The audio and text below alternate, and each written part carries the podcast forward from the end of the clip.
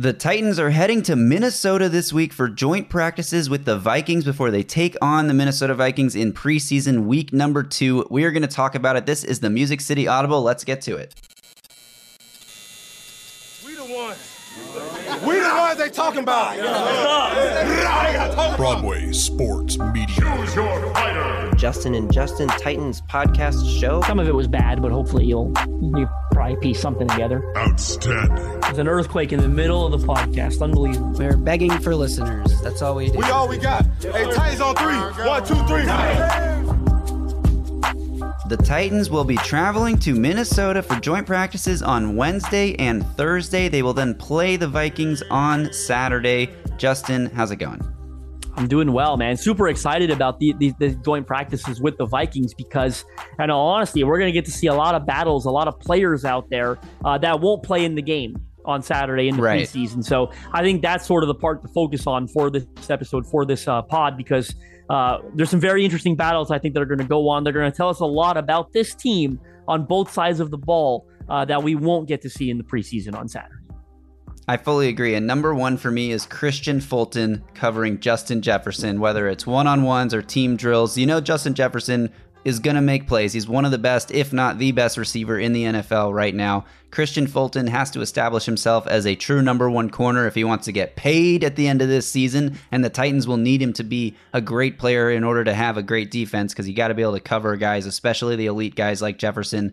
Uh, these guys were teammates at LSU, so it's going to be fun to see them going at it in practice. You know, they used to go at it in practice all the time uh, in college, so I, I can't wait for that one. That's going to be probably the most exciting battle I'm looking forward to. Well, you stole the words right out of my mouth. That that's got to be number one, right? That's why I went Like, first.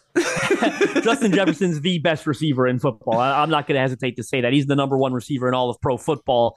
And look, he's going to make plays. He'll probably going to get the better of Kristian Fulton, and that that's no surprise. But what you want to see is Kristian Fulton compete and make some of his own plays, right? Respond to some of those plays that JJ makes by coming back and making a play on the ball of his own. So uh, he wants to establish himself as a number one corner. He wants to stay healthy. He wants to prove he can survive on an island, be a shutdown corner. This is a great opportunity in joint practices against Justin Jefferson, his ex teammate at LSU. Before you take the next one out of my mouth, I'm going to throw one out there.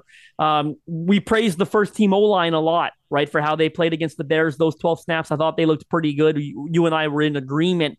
I will say the Bears, I don't think have an edge rusher. I know they just signed Yannick Ngakoue, but they don't have one as talented as Danielle Hunter, in my opinion. No. So this is a great opportunity for both Chris Hubbard and Andre Dillard to go up against Danielle Hunter. And selfishly, I hope it's Dillard. I hope the Vikings line up Hunter Yeah. opposite Dillard uh, um, more frequently than they do the right tackle because I would fully expect Dillard to have his way with Chris Hubbard, in all honesty. Um, but Dillard uh, is the one that I want to see go out there and compete against a, a rusher of Hunter's ability. A guy that, in my opinion, is when healthy, and he hasn't always been healthy, but when healthy, is a double digit sack guy on an annual basis. He's going to give the Vikings 10 sacks every time that he's able to play a full season. So, great measuring stick for Andre Dillard to go up against him. That's one that I'll be monitoring closely because, you know, they played well against the Bears on Saturday, but the training camp reports when they're practicing against their own team haven't been that good, right? Jeffrey Right. Simmons, and I know it's not Dillard, but Jeffrey Simmons has got the better of these guys. Arden Key has been exceptional. And remember, he counted seven sacks a couple practices ago. He said Harold Landry's looked good uh, when able, you know, to, to get on the field. So uh, this will be a great opportunity to go up against a rusher of that caliber, in my opinion, that Arden Key, that Harold Landry caliber, on an opposite team in a different environment, right? You're traveling, you're not practicing against your own guys, you're practicing against a guy you haven't really seen a lot of. So, really, really curious. Andre Dillard versus Danielle Hunter would be the number two battle for me. Yeah, and another LSU guy in there in Danielle Hunter. Also across from Danielle Hunter is Marcus Davenport, who the Vikings picked up this offseason. So whether or not he's against Hubbard or or Dillard, we're going to see the other side of the field also having a pretty interesting competition because Davenport is a really strong rusher as well. And that'll be a great test for them. I, I want to see how Peter Skoronski and the interior of the line does against guys like Dean Lowry, Harrison Phillips. Like I don't know that the Vikings have the strongest interior defensive line, but I just want to see them go up against another team's pass rush and, and run stopping unit and see if Skoronski can continue to look okay. See if Brewer can continue to hold his own at center. See if Brunskill continues to look like a starter because all three guys played well in the preseason game. Let's see how they do against another team in practice settings, just to build on what they have going and, you know, establishing themselves as, as a unit that can be relied on because we have so much concern over that unit going into this season that could be potentially holding up the offense that I just, you know, I'm going to round out what you were saying by saying let's look at the entire offensive line against the defensive front of these Vikings. I think that's a great point. And yes, you didn't mention any world beaters, but like Dean Lowry, Harrison Phillips are, are very underrated football players. D- D- Dean Lowry, I don't know if he joined the Vikings this offseason, but he I know he used to play for the Green Bay Packers. So anytime a guy becomes available and a division rival signs him and they've seen him a bunch of times, that's This always you remember year. the Titans did that with Denico Autry a couple of years ago, Yeah. right? Like Dean Lowry's a good football player. The Vikings obviously talked internally and say, "Hey, this guy's played really good against us. We've had to go up against him. He's now available. Let's go out and get him." Um, He this is his first year with Minnesota. I, I thought so. Yeah, I thought he was just signed in free agency a few months ago. But I want to talk about the Titans receivers because we talked about how Justin Jefferson's going to make plays against Kristian Fulton, and we want to see that back and forth battle.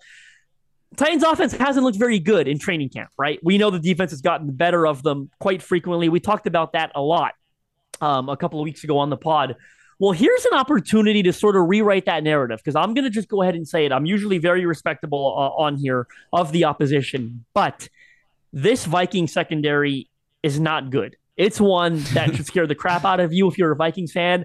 I think they had the 32nd ranked passing defense. If it wasn't 32nd, it was 31st. They gave up a ton of yards through the air last year. DeAndre Hopkins and Treylon Burks are probably not going to play Saturday against the Vikings. I mean, I, we could almost, they're definitely not going to play Saturday against the Vikings. These joint practices, we talked about seeing guys that we won't see in the game. The Titans receivers should have their way with these Vikings defensive backs. This is, in my opinion, the youngest group of corners in the NFL. This is the most unproven cornerback room in the entire league. They signed Byron Murphy Jr. in free agency just to have a veteran out there. And Byron Murphy Jr. is a good player. But when I look at Akayleb Evans, when I look at Andrew Booth Jr., two second year guys that ended the year on season ending IR and did not Wow. play very good football when they were on the field. I know this because I covered them extensively for the Draft Network. Uh, I've written a lot about the Viking secondary this summer for the Draft Network. I've analyzed both of them in depthly, rewatched the tape, looked at their numbers. They were not very good. You're going to see a lot of them against the Titans throughout these joint practices against Treylon Burks and DeAndre Hopkins. They should have their way with them. They've also got a rookie that's in the mix, Mekhi Blackmon, uh, who I really liked coming out of USC. But it's concerning that he's in the mix to be their number two corner. Like I've heard, there's a legit chance he's going to start for them week one on the boundary opposite Byron Murphy Jr. This is not a very good secondary. It's a very young one. It's very un- inexperienced. They have a lot to prove. There is no reason that DeAndre Hopkins and Treylon Burks should not have their way with them on Wednesday and Thursday.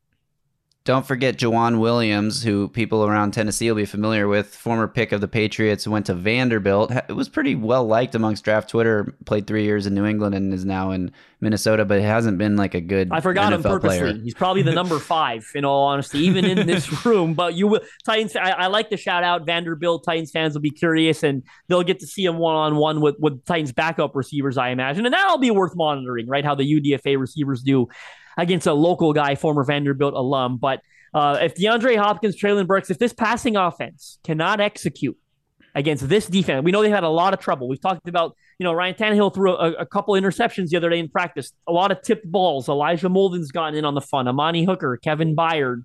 Um, if they cannot have success against this secondary, which I don't think is quite as talented as the Titans secondary, even though the you know, Titans have a depth issue there. If the Minnesota, so, so, uh, excuse me, the Minnesota Vikings would sign up for Kevin Byard, Amani Hooker, Kristian Fulton, Roger McCreary, Sean Murphy they, would probably be their five. You know, I don't want, so I shouldn't say they would be their best five players because Harrison Smith is a very good safety. But when I look at the corners, I'll, I'll repeat myself a little so to make up for that.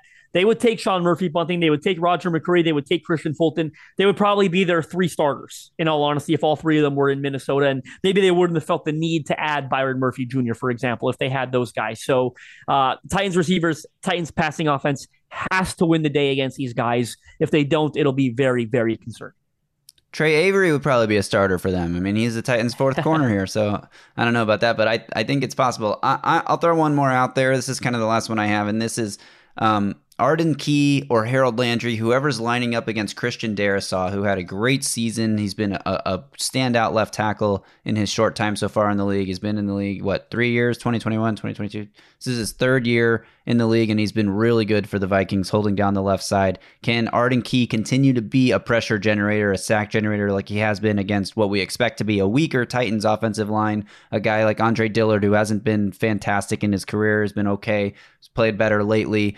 Can Arden Key or Harold Landry, whoever's on that left side, get pressure on Darrisaw? Because I- am interested to see that. And then just overall, is the Titans defense going to continue to be dominant the way that they have been against the Titans offense? I think it'll be a good measuring stick, sort to see is the Titans offense bad? Is the Titans off is the Titans defense really good? Can they get pressure on Kirk Cousins consistently? Can Jeffrey Simmons continue to make plays? Denico Autry, all these guys that we're seeing up front. Can the UDFAs who played well in the preseason game, Thomas Rush and Caleb Murphy, Caleb Murphy had a sack. Thomas Rush led the team in pressures. Like both of these guys played well in the preseason game one. Can they get out there and make plays against the Vikings' second and third team? Can uh, Rashad Weaver continue to make plays because he's had a few, you know, tipped the balls at the line and stuff in, in training camp so far. So I want to see how the Titans front does against this Vikings offensive line, which isn't, I don't think, a great offensive line, but it's a decent one. And I think Darrisaw especially is a good player.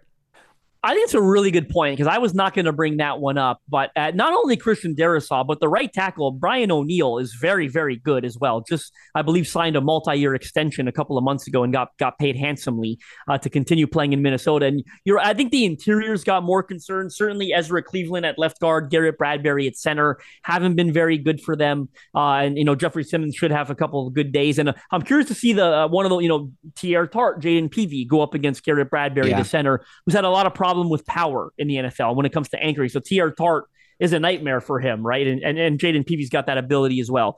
But I really like that you brought it up because uh, if they're able, Arden Key, Harold Landry, whoever's rushing on the edge, if they are able to have some success against Christian Darrisaw and Brian O'Neill, that I consider to be bookends, very good NFL starters. Christian Darrisaw is elite, a high end NFL starter wouldn't you feel a lot better about what he's done against Andre uh, from the offensive standpoint, right? You feel better about Andre Dillard. You feel better about Chris Hubbard and all the other guys in the mix at right tackle for sort of being abused by this defensive line in training camp. Right. If they can repeat those efforts against really good bookends like Christian Darrisaw and Brian O'Neill, it might even ease my concern level a little bit.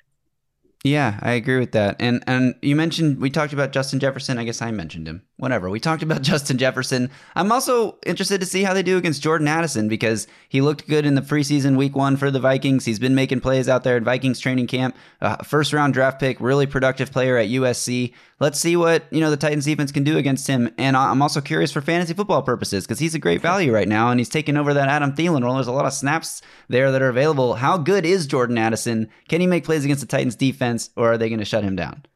I've got one more to throw out you that you probably hadn't thought of, and I'm, I'm glad I thought of it because it's a bit of a low key one in my opinion. Um, Brian Asamoah, the linebacker uh, in Minnesota from the University of Oklahoma. Uh, I'm, I'm, a big fan of Brian Asamoah. Really good player coming out, very athletic, sideline to sideline speed, great coverage abilities. How about him against Tyjae Spears in the open field? I imagine we'll mm. get some reports of the Titans getting the ball out to Spears uh, in, in the passing game, hit him in the flats, have him running routes, whatever. He can do it all. Um, very curious because that's the type of linebacker um, he'll be seeing, right, in the NFL, the type of guys that he's going to be matched up with one on one. When the Titans are looking for mismatch opportunities, I don't know that Brian Asamoah is a mismatch because I really like how athletic he is and what he does in space. Um, but Tyjae Spears has got to prove that he could win those one-on-one battles against linebackers like Brian Asamoah. So that's a really good one that I'll be keeping an eye on. We might see nice. that in the preseason game on Saturday. Those both of them should play, yeah. I imagine, uh, in that game. So that that'll be one to watch, not only in the practices but potentially in the game as well.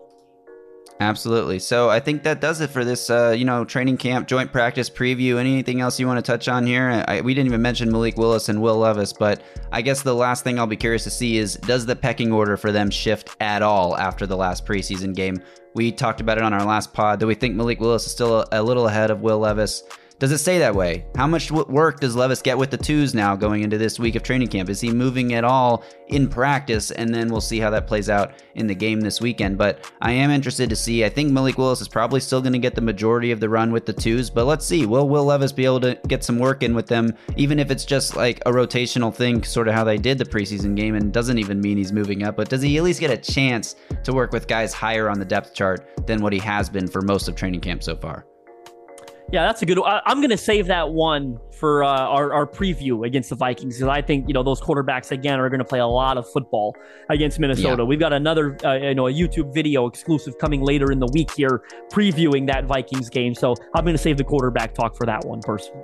All right, so y'all y'all have to stay tuned for that. If you're just listening to this on audio, head over to YouTube, Music City Audible podcast on YouTube, and subscribe to the channel so you don't miss our preseason Week Two preview coming later this week. That's it. Until then, follow Justin on Twitter at Justin M underscore NFL. You can follow me at Titans Film Room. Y'all stay safe out there and tighten up.